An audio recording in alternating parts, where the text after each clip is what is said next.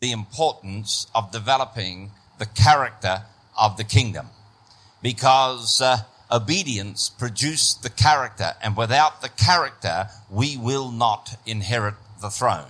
For God will not have his throne suffer corruption. And as we said, if we give somebody a position of authority without uh, the character, then uh, we open the door to corruption. But we had also distinguished between the meaning of holiness and righteousness. Holiness being who God is, righteousness being what God does. And how that we are called to be holy, even as our Father in heaven is holy. Because out of all character, conduct will develop or will be emanate. In other words, and Jesus said, by their fruit you will know them. And it is the fruit of the kingdom, or shall we say, the conduct of the kingdom, that we are now going to look at. But in looking at this subject, we will deal also with what in theological terms is known as the doctrine of soteriology, that is uh, the doctrine of salvation. And we will be looking in this section on the full salvation.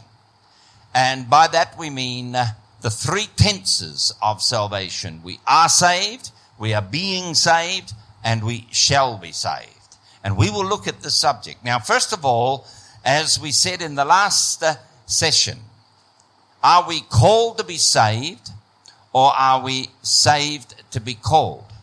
And to what are we called? We're called to his kingdom and glory. And we established the fact uh, that we are called to that messianic kingdom.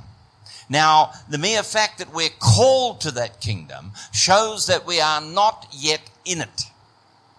The kingdom that we are in is the eternal kingdom. And that kingdom we have been translated into. Or as it says in the Colossian epistle, he has delivered us.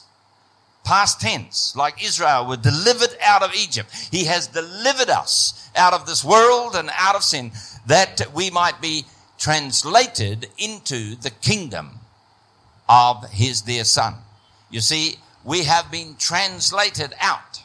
All right, so from that point of view, I want us to see the kingdom that we are called to now, and the mere fact that we're called to it shows that it requires a journey, like the wedding feast. He said, go and call those that are bidden. Go and call them to come. And it's an invitation to come. And I want you to see the mere fact that the calling is used here shows that we're not yet in that kingdom, and that it requires a journey to get there. And our conduct on that journey is what we're going to look at. We've established that by grace we are saved, not of works, lest any man should boast. It's a gift of God.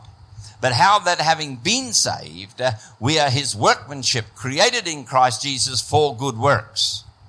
All right, so how we walk now is going to determine whether or not uh, we will be judged uh, worthy to inherit that kingdom. We had mentioned that Adam was saved by grace, or at least created by grace. And having been created by grace, he was called to a walk of obedience.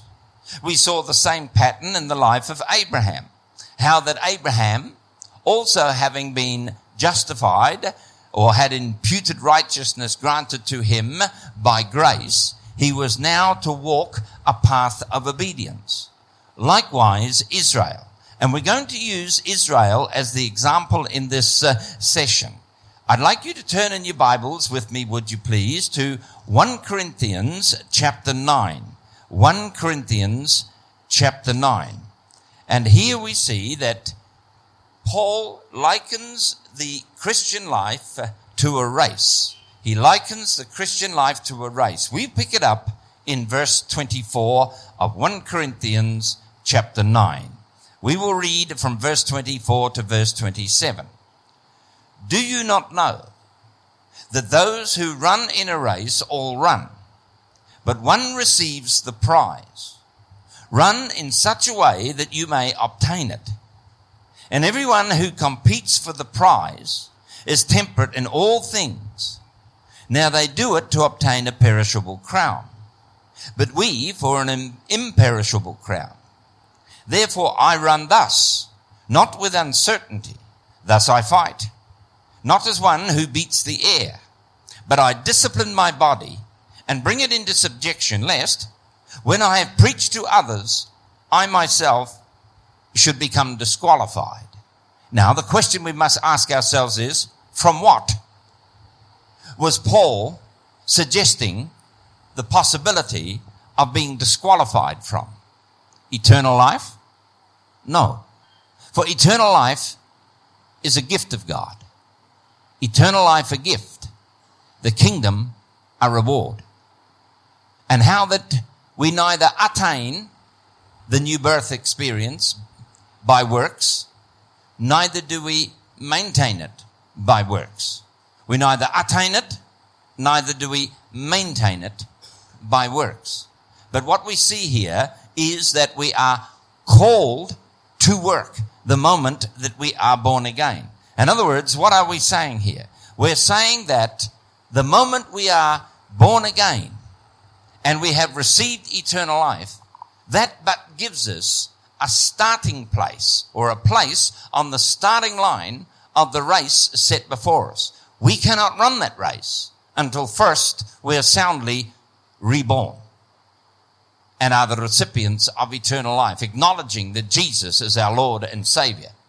That gives us a place on the starting line of the race. Now then, Paul's word of exhortation here, writing to the Corinthian church, a group of people who were already born again and had begun their journey, he calls their attention to the fact that they are running the race. Now he said, run that you might receive the prize.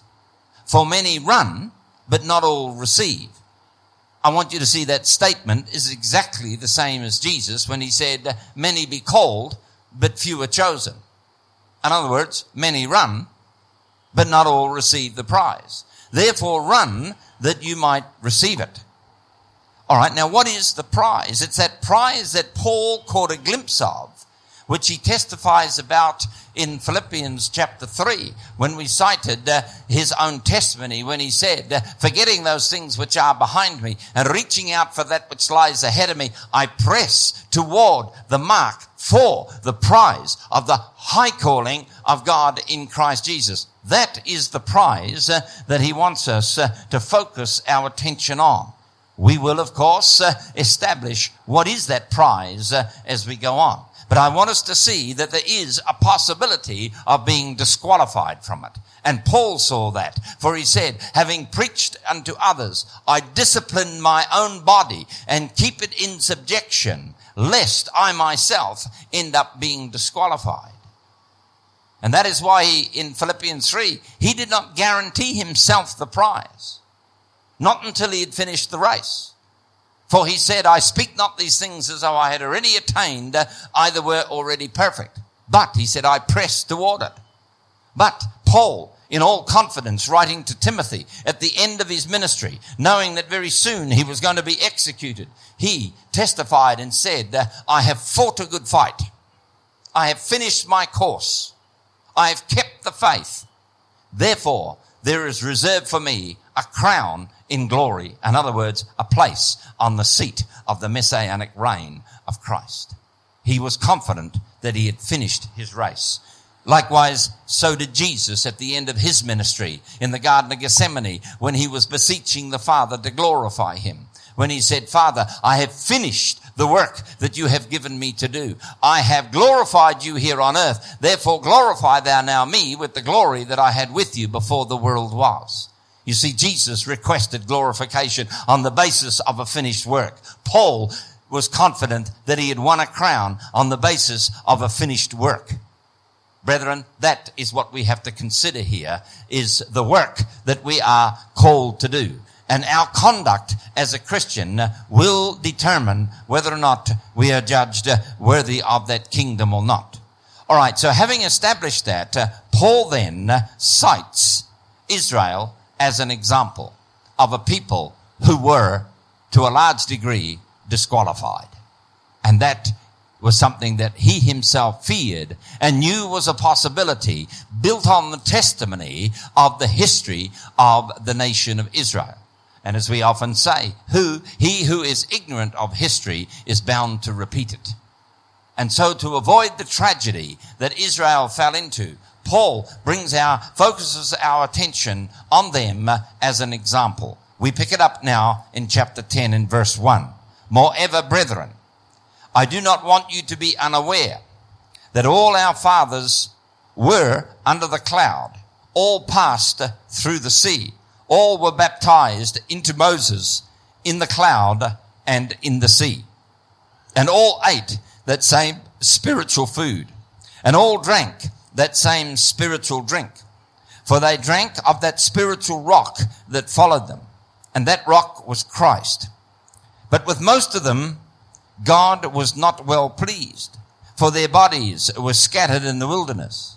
Now these things became our examples, to the intent that we should not lust after the evil things as they also lusted. Remembering now, he's writing to a group of Christians in a church who had already been saved, and it is a possibility, or possible, for Christians, even though born again, to still lust after the things of the world. Just as Egypt had been delivered from, uh, is, uh, from um, um, Israel, I should say, had been delivered from Egypt. But whilst in the wilderness, they turned their gaze back to Egypt, and they lusted after the onions and the leeks and the garlic, you know, that they were still very much in their minds, uh, and they hungered after the things they had left behind.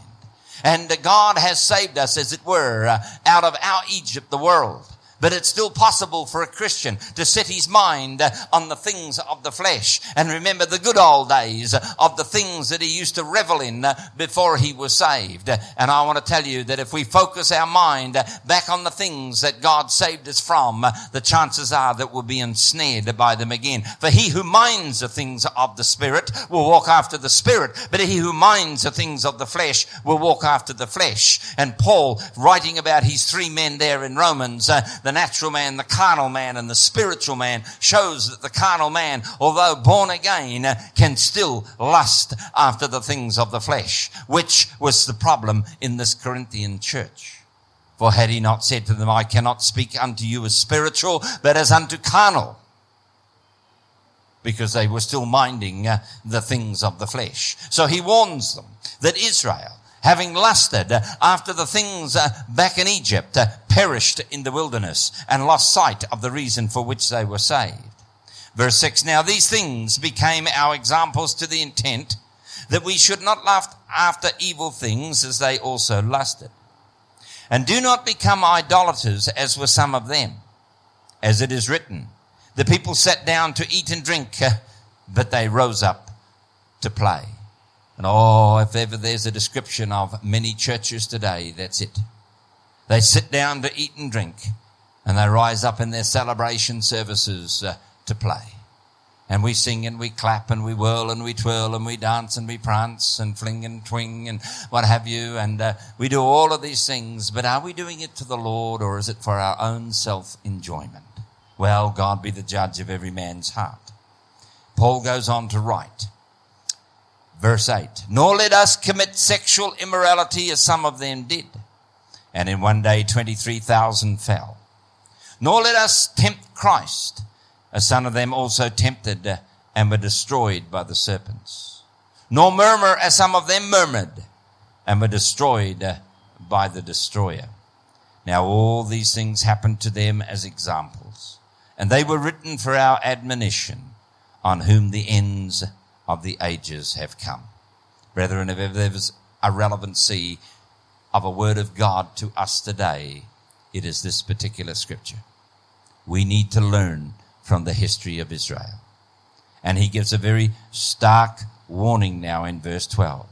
Therefore, let him who thinks he stand take heed lest he fall.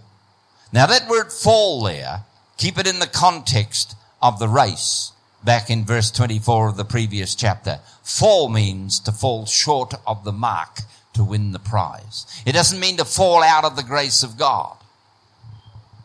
Yes, all sin can be forgiven. I understand that. But he who persists in sin will end up one day perhaps being disqualified and not reach the mark at the end of the day to qualify, to be judged worthy, to inherit as a joint heir, a place on the messianic throne of Jesus Christ to rule and reign with him for the duration of the thousand years. What stands to be gained also suffers to be lost. And so on that basis, the stark warning comes from Paul, citing uh, the uh, Israelites as an example. Very interesting now that he puts this verse here, verse thirteen, which we often just isolate out and use it to preach a sermon on uh, by itself. But let's keep it in the context uh, of, uh, of the subject matter that we are discussing, that is, uh, falling short of that which we are called to. No temptation has taken you except such as is common to man. But God is faithful, who will not allow you to be tempted beyond what you are able, but will, with the temptation, will also make a way of escape uh, that you may be able to bear it. I wonder why now he brings in uh, the introduction uh, of the subject matter of temptation, having given them a cautionary warning how that Israel had fallen short of that which they had been called to. And they fell short because of overconfidence. Now, the Bible speaks uh, that we are to be a confident people, but not to be overconfident. What does it mean to be overconfident? It means uh, that we be guilty of uh, sins of presumption, or presumptuous sins. Now, what are sins of presumption? Sins of presumption are when we presume to be somebody that we are not, or we presume to have something that we do not, or we presume to have qualified for something that we have not. And that is exactly what Paul says here. Let him that thinks he stands, let him that thinks he has made it, let him that thinks he is qualified take heed, lest he fall short of the mark at the end of the race. And so then, it's an unusual type of race. Let me liken it to a hurdle race. And we've all, some of you may have been watching the Commonwealth Games that are on at this present time. I switched on the television there the other morning and they were showing uh, the women's Uh, Uh, one hundred meters or one hundred twenty or whatever it was, uh, hurdle race. And I was reminded of this scripture. You see, each one of those hurdles are a particular temptation. They're a particular trial. They're a particular obstacle that we have to overcome on the journey toward the end of that race. And, of course, one of the biggest is temptation. Why is temptation such a big hurdle to which we have to jump? Because he puts that there. No temptation has overtaken you except such as is common to man. But God is faithful, who will not allow you to be tempted beyond what you are able to endure. Now, God knows every one of us. We're all at different uh, levels of spiritual maturity. Some of us are babes in Christ. Some of us have been uh, on the road uh, of Christianity for many years. Others of us are pastors uh, and leaders of men. And God knows our varying degrees uh, of spiritual maturity. So therefore, God will not permit us to be subjected to temptations beyond which we have the ability to endure. But endure them we must. Endure them we must. Why? Because what is the prize at the other end? It is to receive the crown that Paul was talking about. The crown that will qualify us to sit with Jesus on his throne, to rule and reign as a joint heir for the duration of the thousand-year millennial kingdom of the Messiah. That is the prize. All right, so with that in mind, uh, turn with me to what James says uh, on the same subject. James, and we look at chapter one. James chapter one.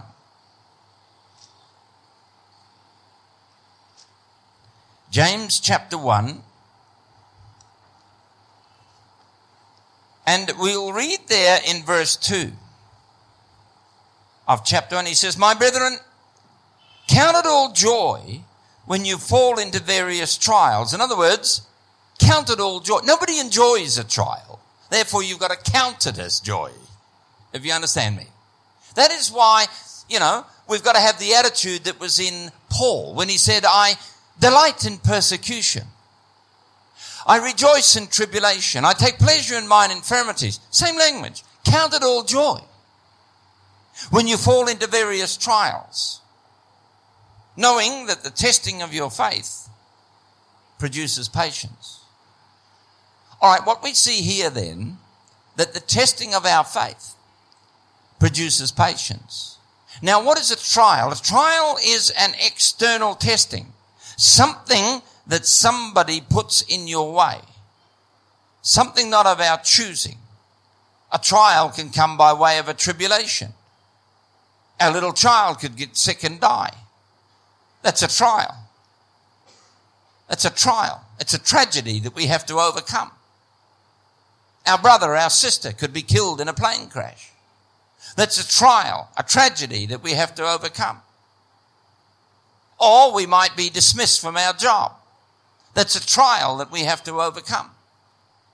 Or, you know, our church might be burnt down in persecution. That's a trial we have to overcome. Something the Indonesians are going through at this present time. You see, these are trials that are not of our choosing. But we've got to learn to overcome them. But now the writer goes on in uh, chapter one of verse tw- of James, verse twelve now. Now here he says, "Blessed is the man who endures temptation." Now I don't know what English version of the Bible that you have, but for those of you that have uh, some translations, the N I V uh, puts it this way and uses the word trial here again instead of temptation.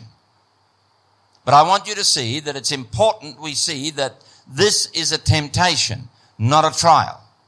And so it says here, "Blessed is the man who endures temptation." Now, couple that back to what Paul had said in Corinthians, "There is no temptation taken you, such as is common to man. And God is faithful in that he will not allow you to be tempted beyond which you have the ability to endure." So he knows our state. But although God tempts no man, because as the verse of Scripture goes on to say here, "Let no man say when he is tempted that he is tempted by God, for God tempts no man. Neither he himself is tempted. But he will permit us to be tempted." The tempter, of course, is the devil, or somebody the devil uses who can be one of his instruments, a fellow human being. But nevertheless, we see tempt- he is the tempter. But a temptation, to be a valid temptation, unlike a trial. See, we, we, a trial, you see, there's nothing in our heart that wants our church to be burnt down. There's nothing in our heart that wants our brother and sister to be killed in a plane crash. But a temptation appeals to something that's in our heart.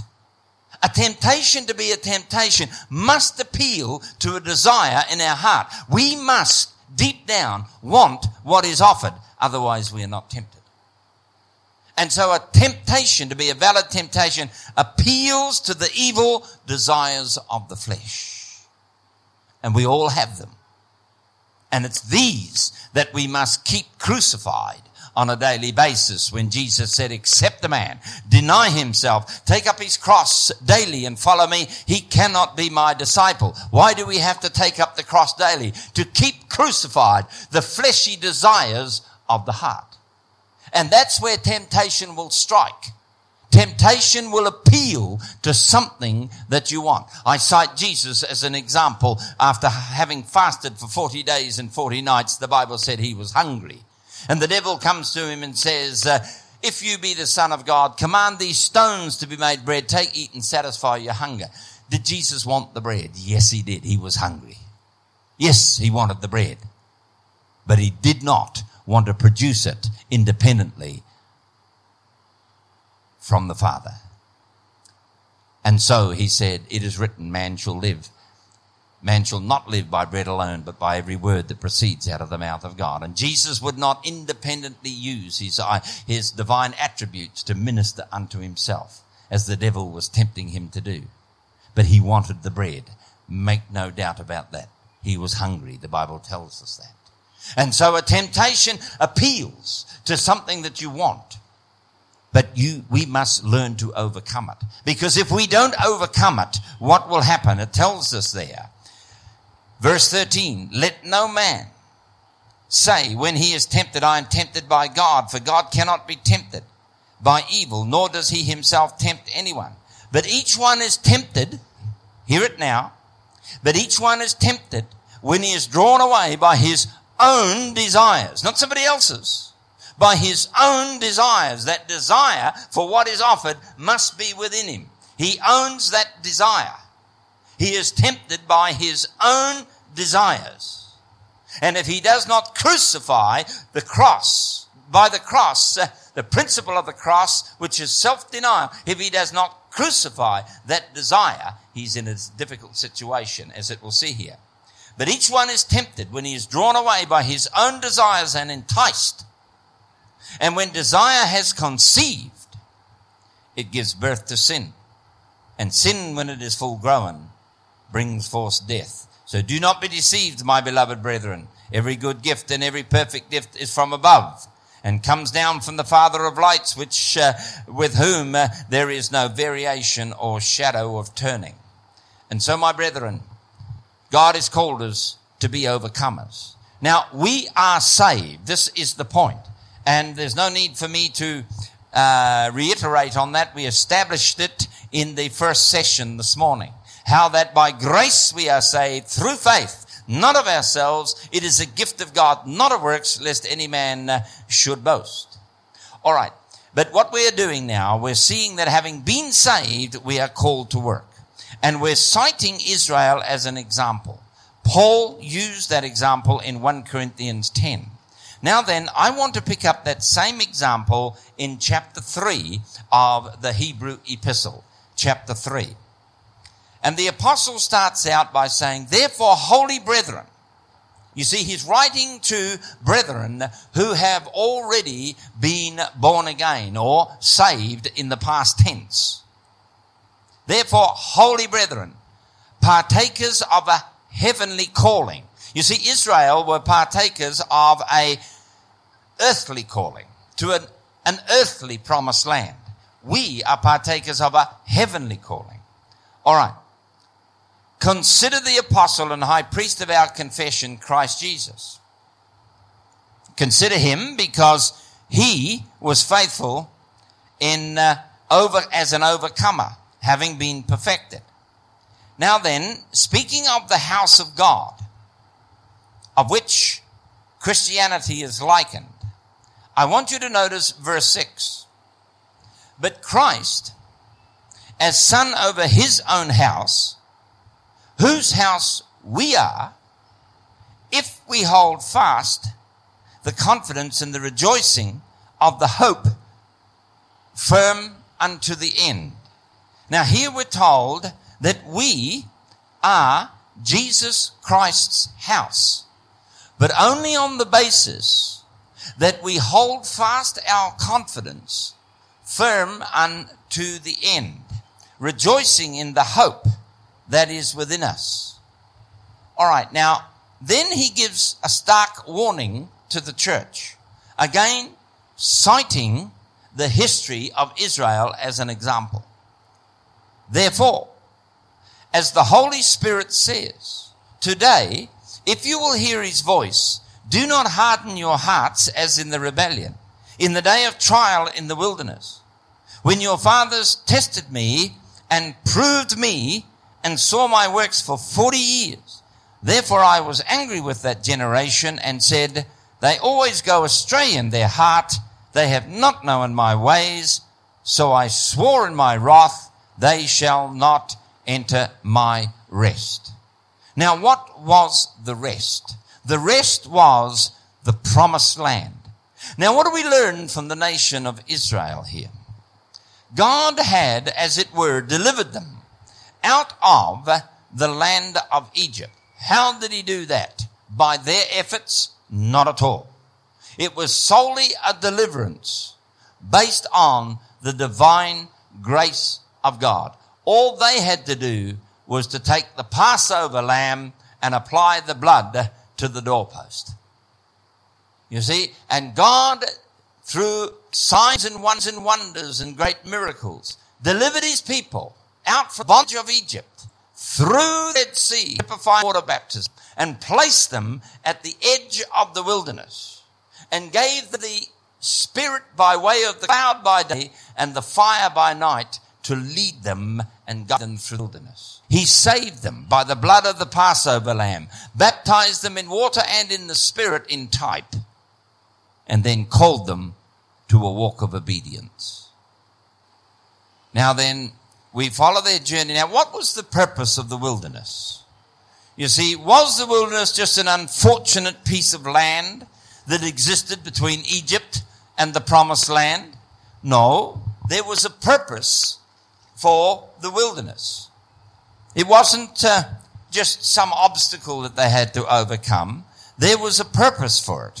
And if we go to Deuteronomy, go to our Bibles in Deuteronomy chapter eight, and we will have a look at verse two, Deuteronomy chapter eight, and we're looking at verse two. There we learn what was the purpose of the wilderness. Let's read it. Deuteronomy chapter eight and verse two. And you shall remember that the Lord your God led you all the way these forty years in the wilderness to humble you and to test you, to know what was in your heart, whether you would keep his commandments or not. So what was the purpose of the wilderness? It was to prove the nation of Israel, that he might know their hearts, to see whether or not they would or they would not obey his commandments. That was the purpose of the wilderness, to prove them, to test them. Now then, let's go back to that verse we had in James. Go back to James now concerning the temptation. And in verse twelve it says, "Blessed is the man that endures temptation, for when he has been," what? "When he has been proven, he shall receive the crown of life." Who will receive the crown of life? He that endures temptation, he that learns to overcome, he that endures and holds his confidence firm unto the end. That is what I want you to understand, brethren. And so, to whom will he give the crown of life? To those that endure. Why? They have endured their, their, their testing. They have been proven and found worthy to inherit the crown of life, thus qualifying them to rule and reign as joint heirs with Jesus Christ in that thousand-year messianic reign. That is the crown, that is the prize for which Paul was running, to be judged worthy of a position on the throne. And so, going back to Hebrews now, it says there, "But Christ is son over his own house, whose house we are, if we hold fast the confidence and the rejoicing of the hope firm unto the end." Then he gives the warning, showing how that Israel did not hold their confidence. They lusted back after the very things that God had called them from. They moaned against God. They murmured against God. They bickered against God, even though they saw his miraculous works for forty years in the wilderness. What were those miraculous works? The Bible says there was not one sick person among them. God miraculously provided for them the manna, the bread from heaven. He even sent them at their request a, a plague of quails so that they could have flesh to eat. Their clothes didn't wear out. Their shoes uh, didn't wear out. You see, God miraculously provided for them. But what was the purposely provided for them? But what was the purpose of the wilderness? It was to prove them. But now what does he does Paul rebuke Israel for? Have a look. It says there, do not harden your hearts as in the rebellion, in the days of trial in the wilderness, where your fathers tested me and proved me, saith the Lord. Who was proving who? What was the purpose of the wilderness? That God might prove them. But what did they do? They turned round and proved God. You see, and that's indicative of, the, of, of many in Christianity today. Or, if you're really God, heal me of my disease. If you're really God, provide for me in my needs. If you're really God, do this for me, do that for me. And we keep God out there like a glorified servant, that whenever we want something, we click our fin- fingers and ask him to meet it. You see, that is the attitude of many Christians today. It's a self-indulgent Christianity. Why? Because they serve a God of convenience. A God who will bless them when they want a blessing. A God who will heal them when they're sick. A God who will provide for them when they don't have anything. A God who will solve their problems. A God who will deliver them out of difficulties. Now, God is faithful. He will do these things if the motive is right. But in many cases, the motive is purely selfish. We're putting God to the test. We bargain with God. And we try to trade off with God. You see, because to us, he's a God of convenience. We just get on with life until we face a problem, then we call up God. Not you people, of course. I'm talking about that other church down the road. You see? And so instead of them submitting and letting God prove them, they turned round and proved God. And what was the problem? He said they always go astray in their heart. What was the purpose of the uh, of the wilderness? That I might know your heart, said the Lord, to see whether or not you will do my will or not. Oh, yes, you see, out of, out of the abundance of the heart, the mouth speaks. They revealed their heart, a heart that was not prepared to do the will of God. They went, see, all sin begins in the heart. The evil desires of the heart. As I mentioned a moment ago, that we've got to keep crucified. So I swore in my wrath, they shall not enter my rest. The rest, brethren, I want you to see is the promised land. So Israel was saved by the blood of the Lamb, baptized in water in the sea. But they were saved from Egypt, that they might be saved into the promised land. Now we come to a second aspect of salvation, the present tense. We are saved and we are being saved. Let's just touch a few scriptures so that we can establish the fact that there is a present tense of salvation. Have a look at First Corinthians uh, chapter one and verse eighteen. First Corinthians chapter one, verse eighteen, where Paul is preaching about the power of the cross, when he says how that the message of the cross is foolishness to those who are perishing. Verse eighteen there of First Corinthians one. But notice now the middle of that verse. But to us who are being saved, it is the power of God. To us that are being saved. That is, that are in the process of salvation. But I thought we were saved. Yes, spirit. You see, what part of us was born again when we were saved? Well, what part of Adam died when he sinned? For God had said, the day that you eat of that forbidden fruit, you shall surely die. Now, he didn't die physically, and his soul didn't die, although death began to work in those aspects uh, of their bodies. But I want us to see they died instantly spiritually. Their spirit was cut off from God. That spirit by whereby, that faculty of man, whereby he can communicate with God, that was cut off. He was now dead in spirit. Doesn't mean to say he didn't have a spirit, but his spirit was dead to God.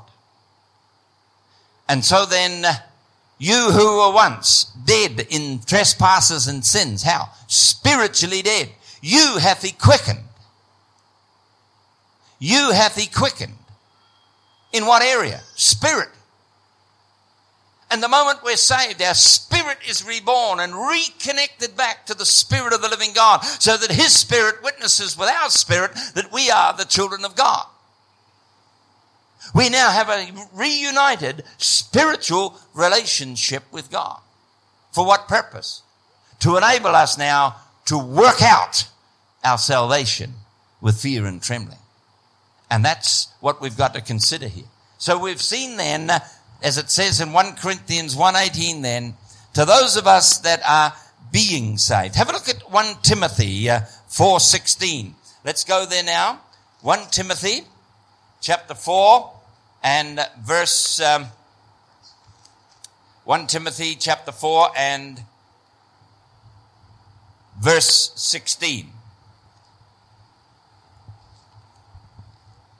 First Timothy chapter four and uh, verse sixteen.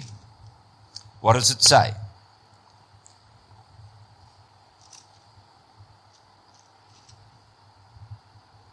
It says, we'll read from verse eleven just to get the theme of it here. These things command and teach. Let no one despise your youth, but be an example to the believers in the word, not to the unsaved, but to the believers. Be an example to the believers in word, in conduct, in love, in spirit, in faith, in purity. Till I come, give attention to reading, to exhortation, to doctrine. Do not neglect the gift that is in you, which was given to you by prophecy, with the laying on of the hands of the presbytery. Meditate on these things. Give yourself entirely to them, that your progress may be evident to all. Your progress. What progress? He tells us in the next verse. Take heed to yourselves and to the doctrine. Continue in them, for in doing this you will save both yourself and those who hear you. You see, he's talking about a, a, a walk of obedience that will progressively lead to a salvation. A salvation of the soul, which we will establish. Let us go to another scripture in Hebrews chapter five, eight and um, nine. Hebrews chapter five, I quoted this in the last session, but let's just have a quick look at it now. Hebrews chapter five, where we learn that Jesus had to learn obedience. We pick it up in verse eight, speaking of Jesus. Though he was a son, yet he learned obedience by the things which he suffered. And having been perfected, he became the author of eternal salvation to all who obey him. Now here we have a salvation that definitely states the requirement of obedience. Now that cannot be referring to the new birth, because never is the new birth ever based on a walk of obedience, because new birth is given by grace and by grace alone, not of works. It's a gift of God, not of works, lest any man be guilty of boasting. So I want you to see here the fact that the salvation mentioned in this fifth chapter of Hebrews alludes to a walk of obedience. It must refer to a salvation other than being born again. And of course, those of you that studied the epistle of Hebrews with me, we saw that the subject matter throughout that uh, epistle is the great salvation, which the believer is told not to neglect. The great salvation, thus distinguishing it from the common salvation. The great salvation. All right, let's look at one other scripture. Let's have a look now in James uh, chapter one, twenty-one. James one, twenty-one. Now remember that we are establishing a case for the present tense salvation of the soul. So we go to James chapter one. We will pick it up in verse uh, nineteen. Therefore, my beloved brethren, let every man be swift to hear, slow to speak, slow to wrath, for the wrath of man does not produce the righteousness of God. Therefore, lay aside all filthiness and overflow of wickedness. Remember that he's writing to a Christian audience. Therefore, lay aside all filthiness and overflow of wickedness, and receive with meekness the implanted word, which is able to save your souls. Which is able to save your souls. Now, what is going to depend on the salvation of the soul here? By walking into obedience to the implanted word of God, which is able to bring about the saving of the soul. Let's have a look at what Peter says about the same subject. Let's go to First Peter. First Peter chapter one, and uh, we will pick it up in verse three. The first epistle of Peter, chapter one, and we're reading from verse three down to verse nine. Blessed be the God and Father of our Lord Jesus Christ, who, according to his abundant mercy, has begotten us again to a living hope through the resurrection of Jesus Christ from the dead, to an inheritance incorruptible and undefiled, and that does not fade away, reserved in heaven for you, who are kept by the power of God through faith for salvation, ready to be revealed at the last time. Now, this salvation won't be revealed until Jesus returns. In this you greatly rejoice. And now for a little while, if need be, you have been grieved by various trials, that the genuineness of your faith, being much more precious than gold that perishes, though it be tested or proven by fire, may be found to praise, honor, and glory at the revelation of Jesus Christ, whom having not seen you love, though now you do not see him, yet believing you rejoice with joy inexpressible and full of glory, receiving the end of your faith, the salvation of your souls. All right, so what do we see here? Again, we see James writing to a Christian body, exhorting them to faithfulness, exhorting them to be overcomers, exhorting them to hold on to the hope that is set before them, which will bring about the end of their salvation, the end of it. Thus, seeing, as we saw in James, it is a progressive salvation, and that the end of it will bring about the saving of the soul. Now, brethren, there's plenty of scriptural evidence. We could go to other scriptures like, work out your salvation with fear and trembling. Now is your salvation nearer than when you first believed. And so we could go on all through the scriptures there on the subject of uh, the salvation of the soul being progressive.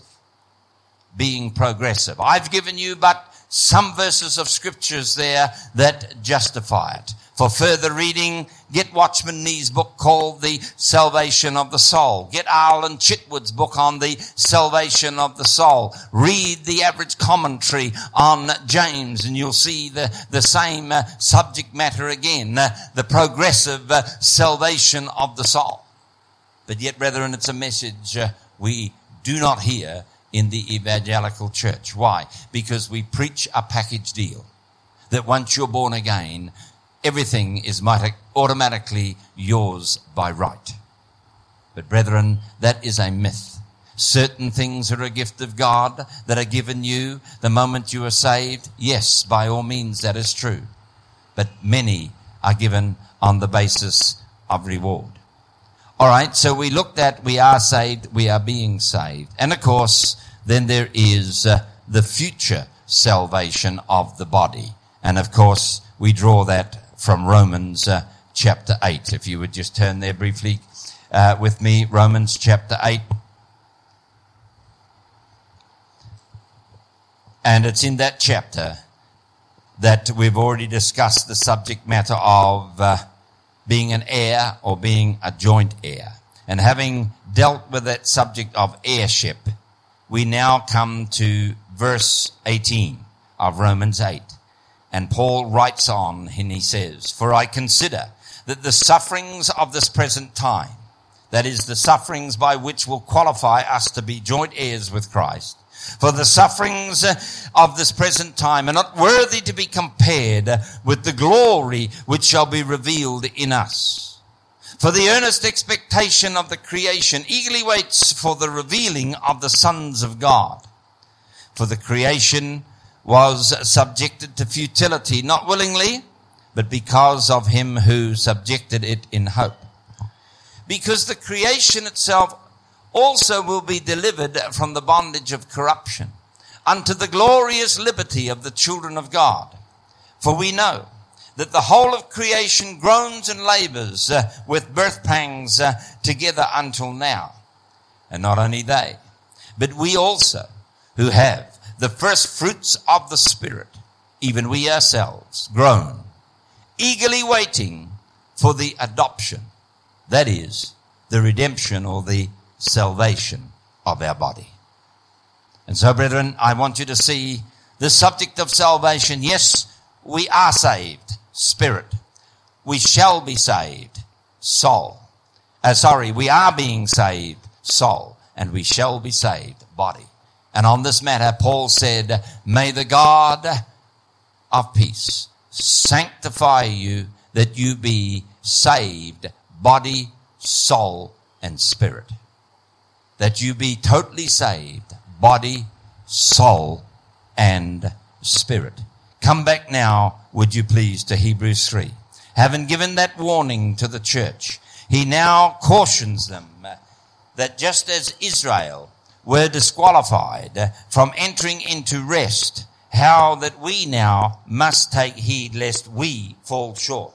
And we come now to verse twelve. "Beware, brethren," of chapter three, "lest there be in any of you an evil heart of unbelief in departing from the living God. But exhort one another daily while it is called today, lest any of you be hardened through the deceitfulness of sin. For we have become partakers of Christ, if we hold fast the beginning of the confidence steadfast to the end." If we hold fast the confidence of faith steadfast unto the end. You see, it's conditional. Conditional. And he repeats the warning again. "Today, if you will hear his voice, do not harden your hearts as in the rebellion." So he goes on to say how that Israel could not enter in because of unbelief. But come to chapter four now. "Therefore, since the promise remains of entering his rest, let us fear lest any of you seem to come short of it." Exact language that Paul had used in the Corinthian epistle. "Let him that thinks he stand take heed lest he fall. Let any of you take heed now, lest you fall short."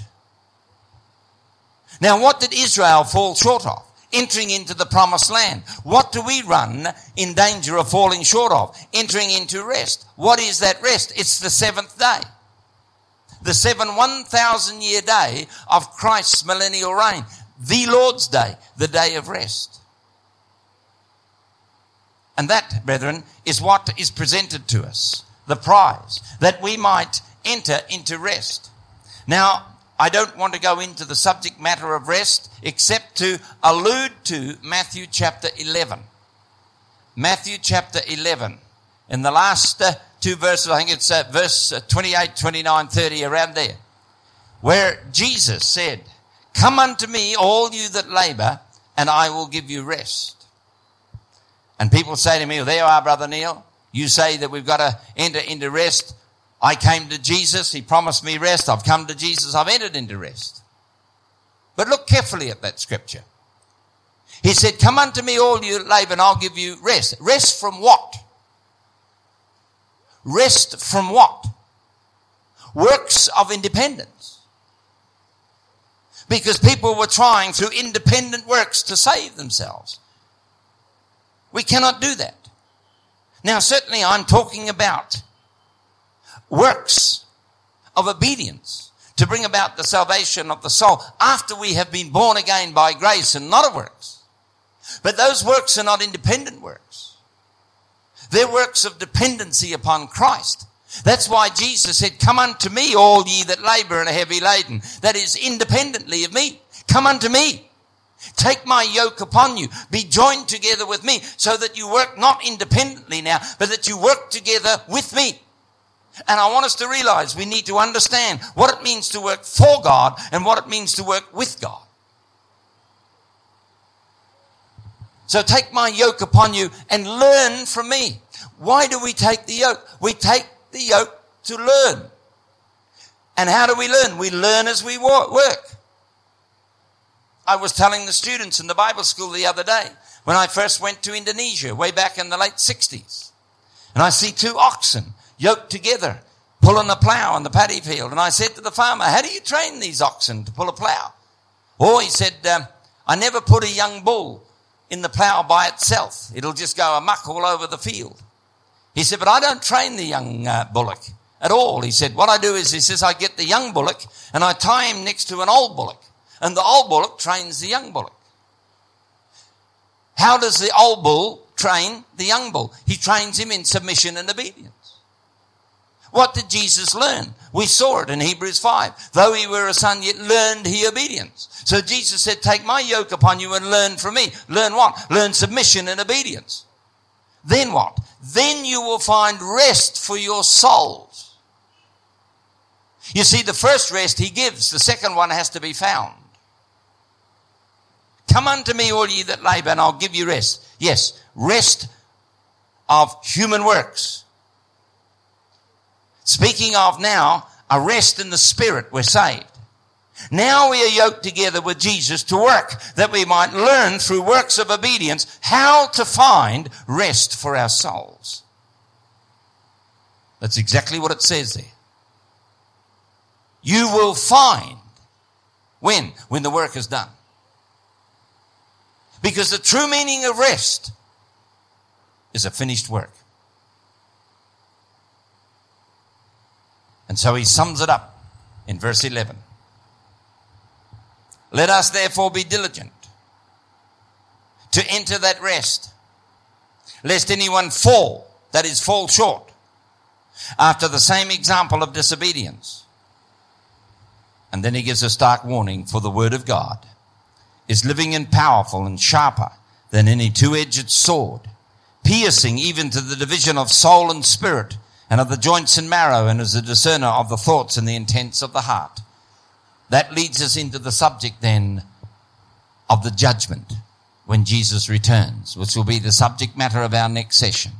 But let's finish this session with a final verse of scripture, which we'll take from Hebrews chapter ten.